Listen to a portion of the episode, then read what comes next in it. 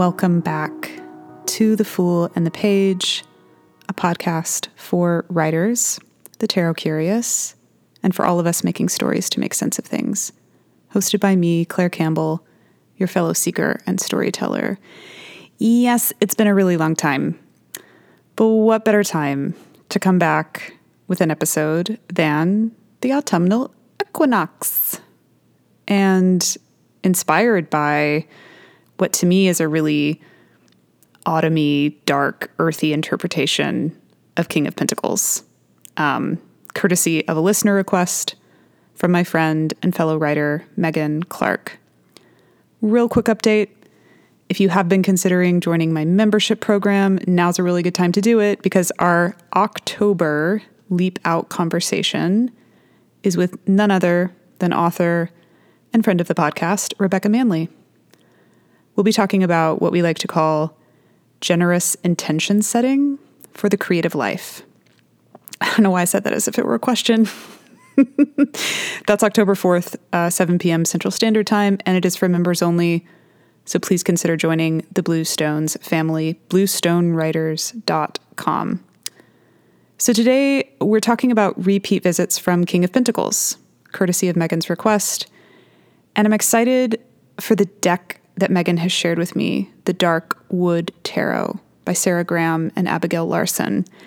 It just feels really right for fall with its dark fairy tale illustrations and you know where I am in the world we're still in like summer drought like the great scorch.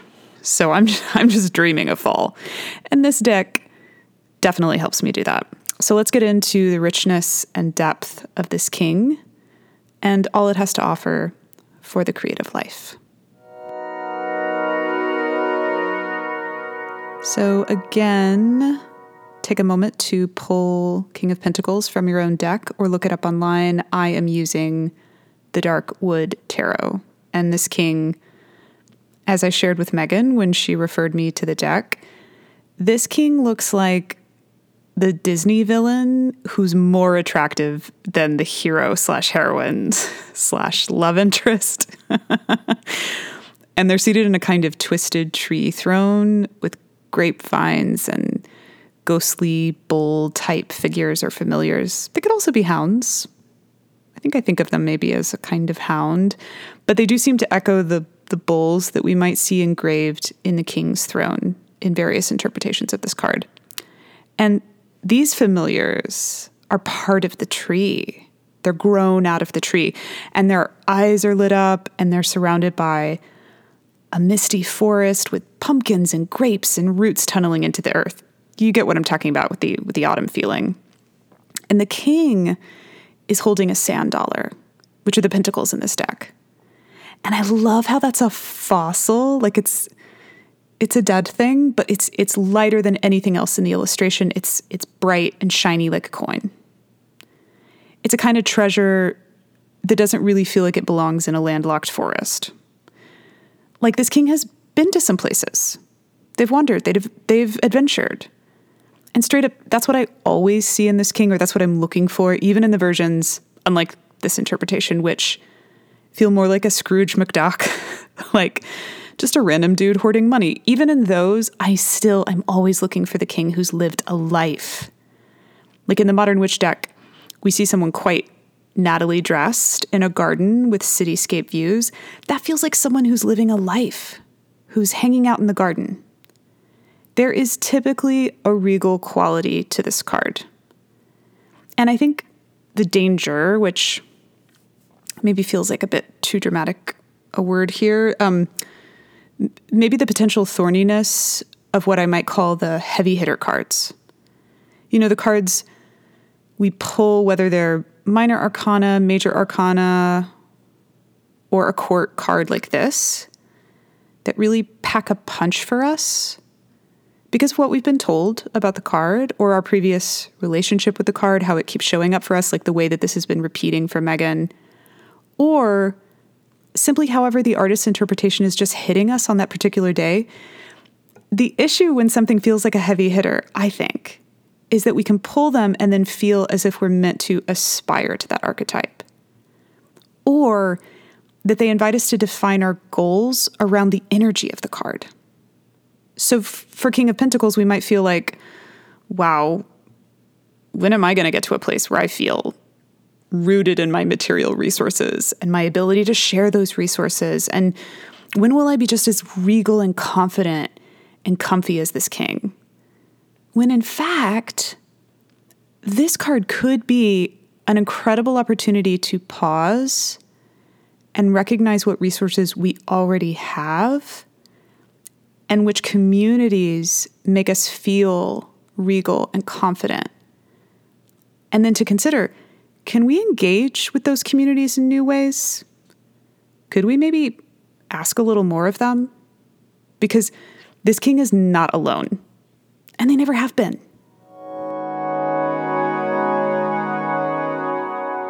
So, since we are at the equinox and the light pauses on this one day before it shifts, I think it's a great opportunity to take stock. And if, if you're listening to this a few days after it's posted, well, it's probably right around the new moon, which is also a great time to take stock. And if it's later, there's always a reason. it doesn't have to be seasonal. One way that I've been doing that in my own creative life is simply to ask for more gatherings with my really trusted creative people, more meetups to write or talk or seek advice. And I find myself asking questions of folks or, or declaring things with people whom I might typically feel I shouldn't bother. I think you get what that means. Um, just reaching out, reaching out. But here's the thing these people didn't just drop out of the sky and land in my lap like miracles, though each and every one of them is an absolute gift. They're in my life because I've shown up, which is hard. It's hard to show up. We don't always want to do that. There are plenty of times when I would rather just stay in my cave. And I do tend to vacillate between oversharing and not sharing at all in case that's helpful or that resonates with anyone, I, I go through phases where I'm very present in the communities that I'm privileged to be a part of, and I'm I'm talkative and I'm engaged. And then I go through phases where I completely retreat and I don't respond when someone tries to engage with me. And sometimes it's because I'm going through something, and, and sometimes it's because I'm just tired. And the truth about King of Pentacles is that this king, having lived a life, has also gone through plenty of phases when they weren't in the sun, so to speak, when the light wasn't shining on them, when they didn't feel like sitting on the throne and being in that energy. And listen, King of Pentacles absolutely has a cave. King of Pentacles absolutely has a cave where they retreat from the world. You know, maybe harvest a, some grapes or some of the pumpkins you know, um, in the forest and just makes pies for themselves and nobody else.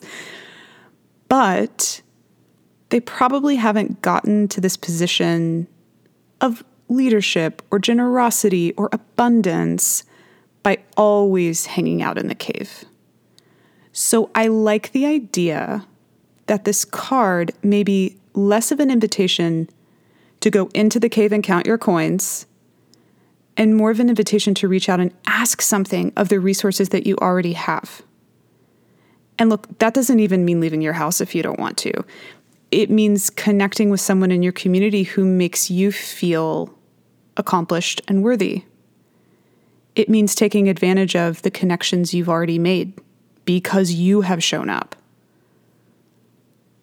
So the other day, a hawk landed in my bird bath in my backyard this has happened maybe twice in the three years that I've lived in this house, and it's not a big bird bath.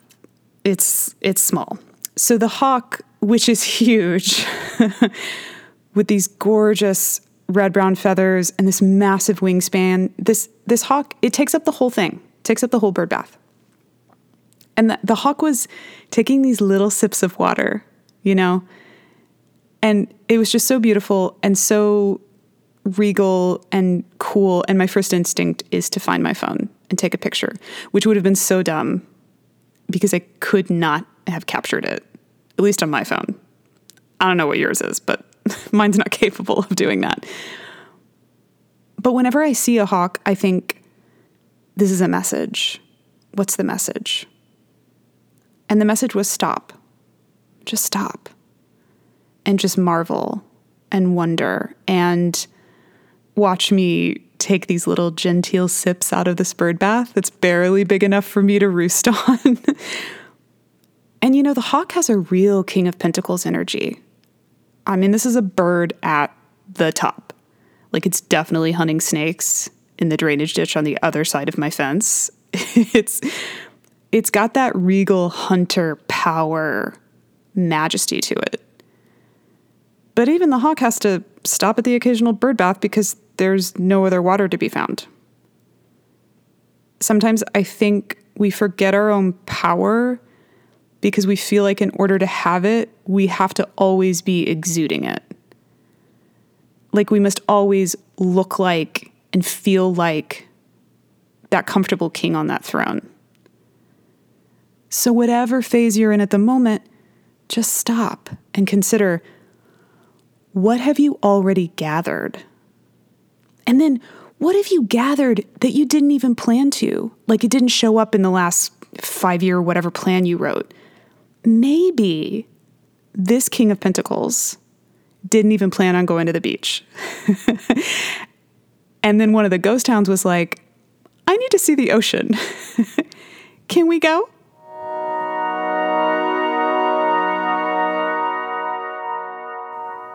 So, what would King of Pentacles have to say to us, the writer, the artist, the person who wants to make things and needs a little guidance right now in this time of shifting light?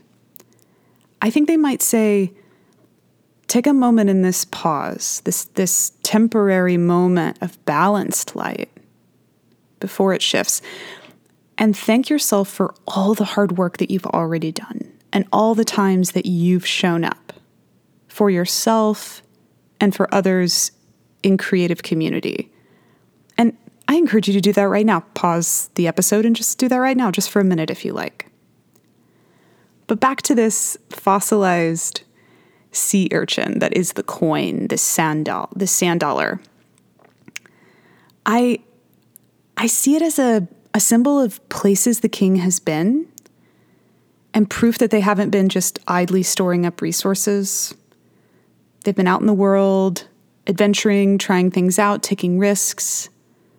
The fossil did not come from the forest. You've been out in the world, taking risks. Even if you're not in that phase right now, you have done it. But whatever phase you're in, wherever you are right now, King of Pentacles might ask take a moment and take stock of what you've already gathered. Like, where is your tree throne where you feel confident? What are your tasty root vegetables growing at your feet? What are those? Who are your ghost hounds? Might you ask more of them?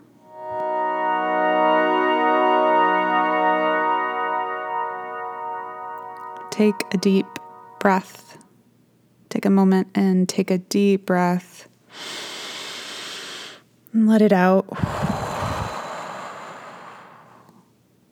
I've got a Pomodoro's worth 25 minutes of writing for you or for your character, for your work in progress. And as always, I think you can do both. I think you can do it once for yourself and then maybe for a fictional character or the subject of a nonfiction project that you are working on.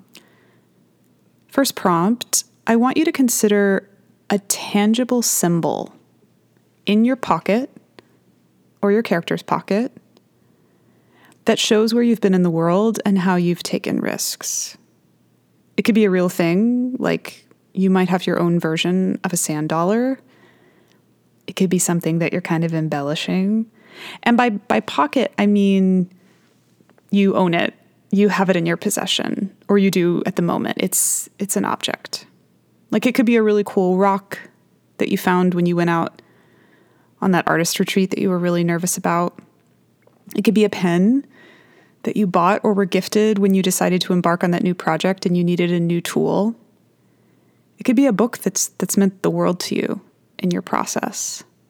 And just real quick, write for 3, 4, maybe 5 minutes just describing every little detail of this object and how it feels to hold it. Pause and write for a few minutes now.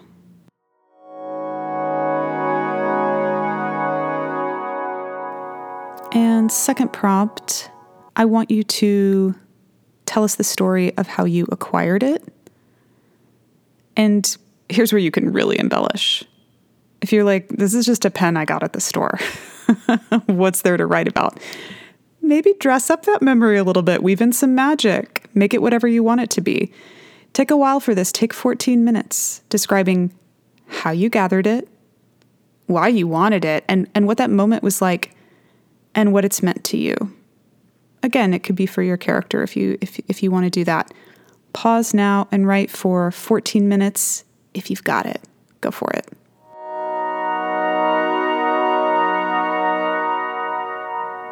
And for the final and third prompt, consider when was the last time you asked something of the people and things and tools that you've gathered along the way? Could you reach out and connect with one of these resources in the coming week to get some help or guidance? Really embody that sort of King of Pentacles confidence here. Pause and make a list of potential connections that you could make, and then just choose one out of that list to focus on in the coming days and decide when you're going to do it. Take five to seven minutes here, whatever you like. Pause and write now.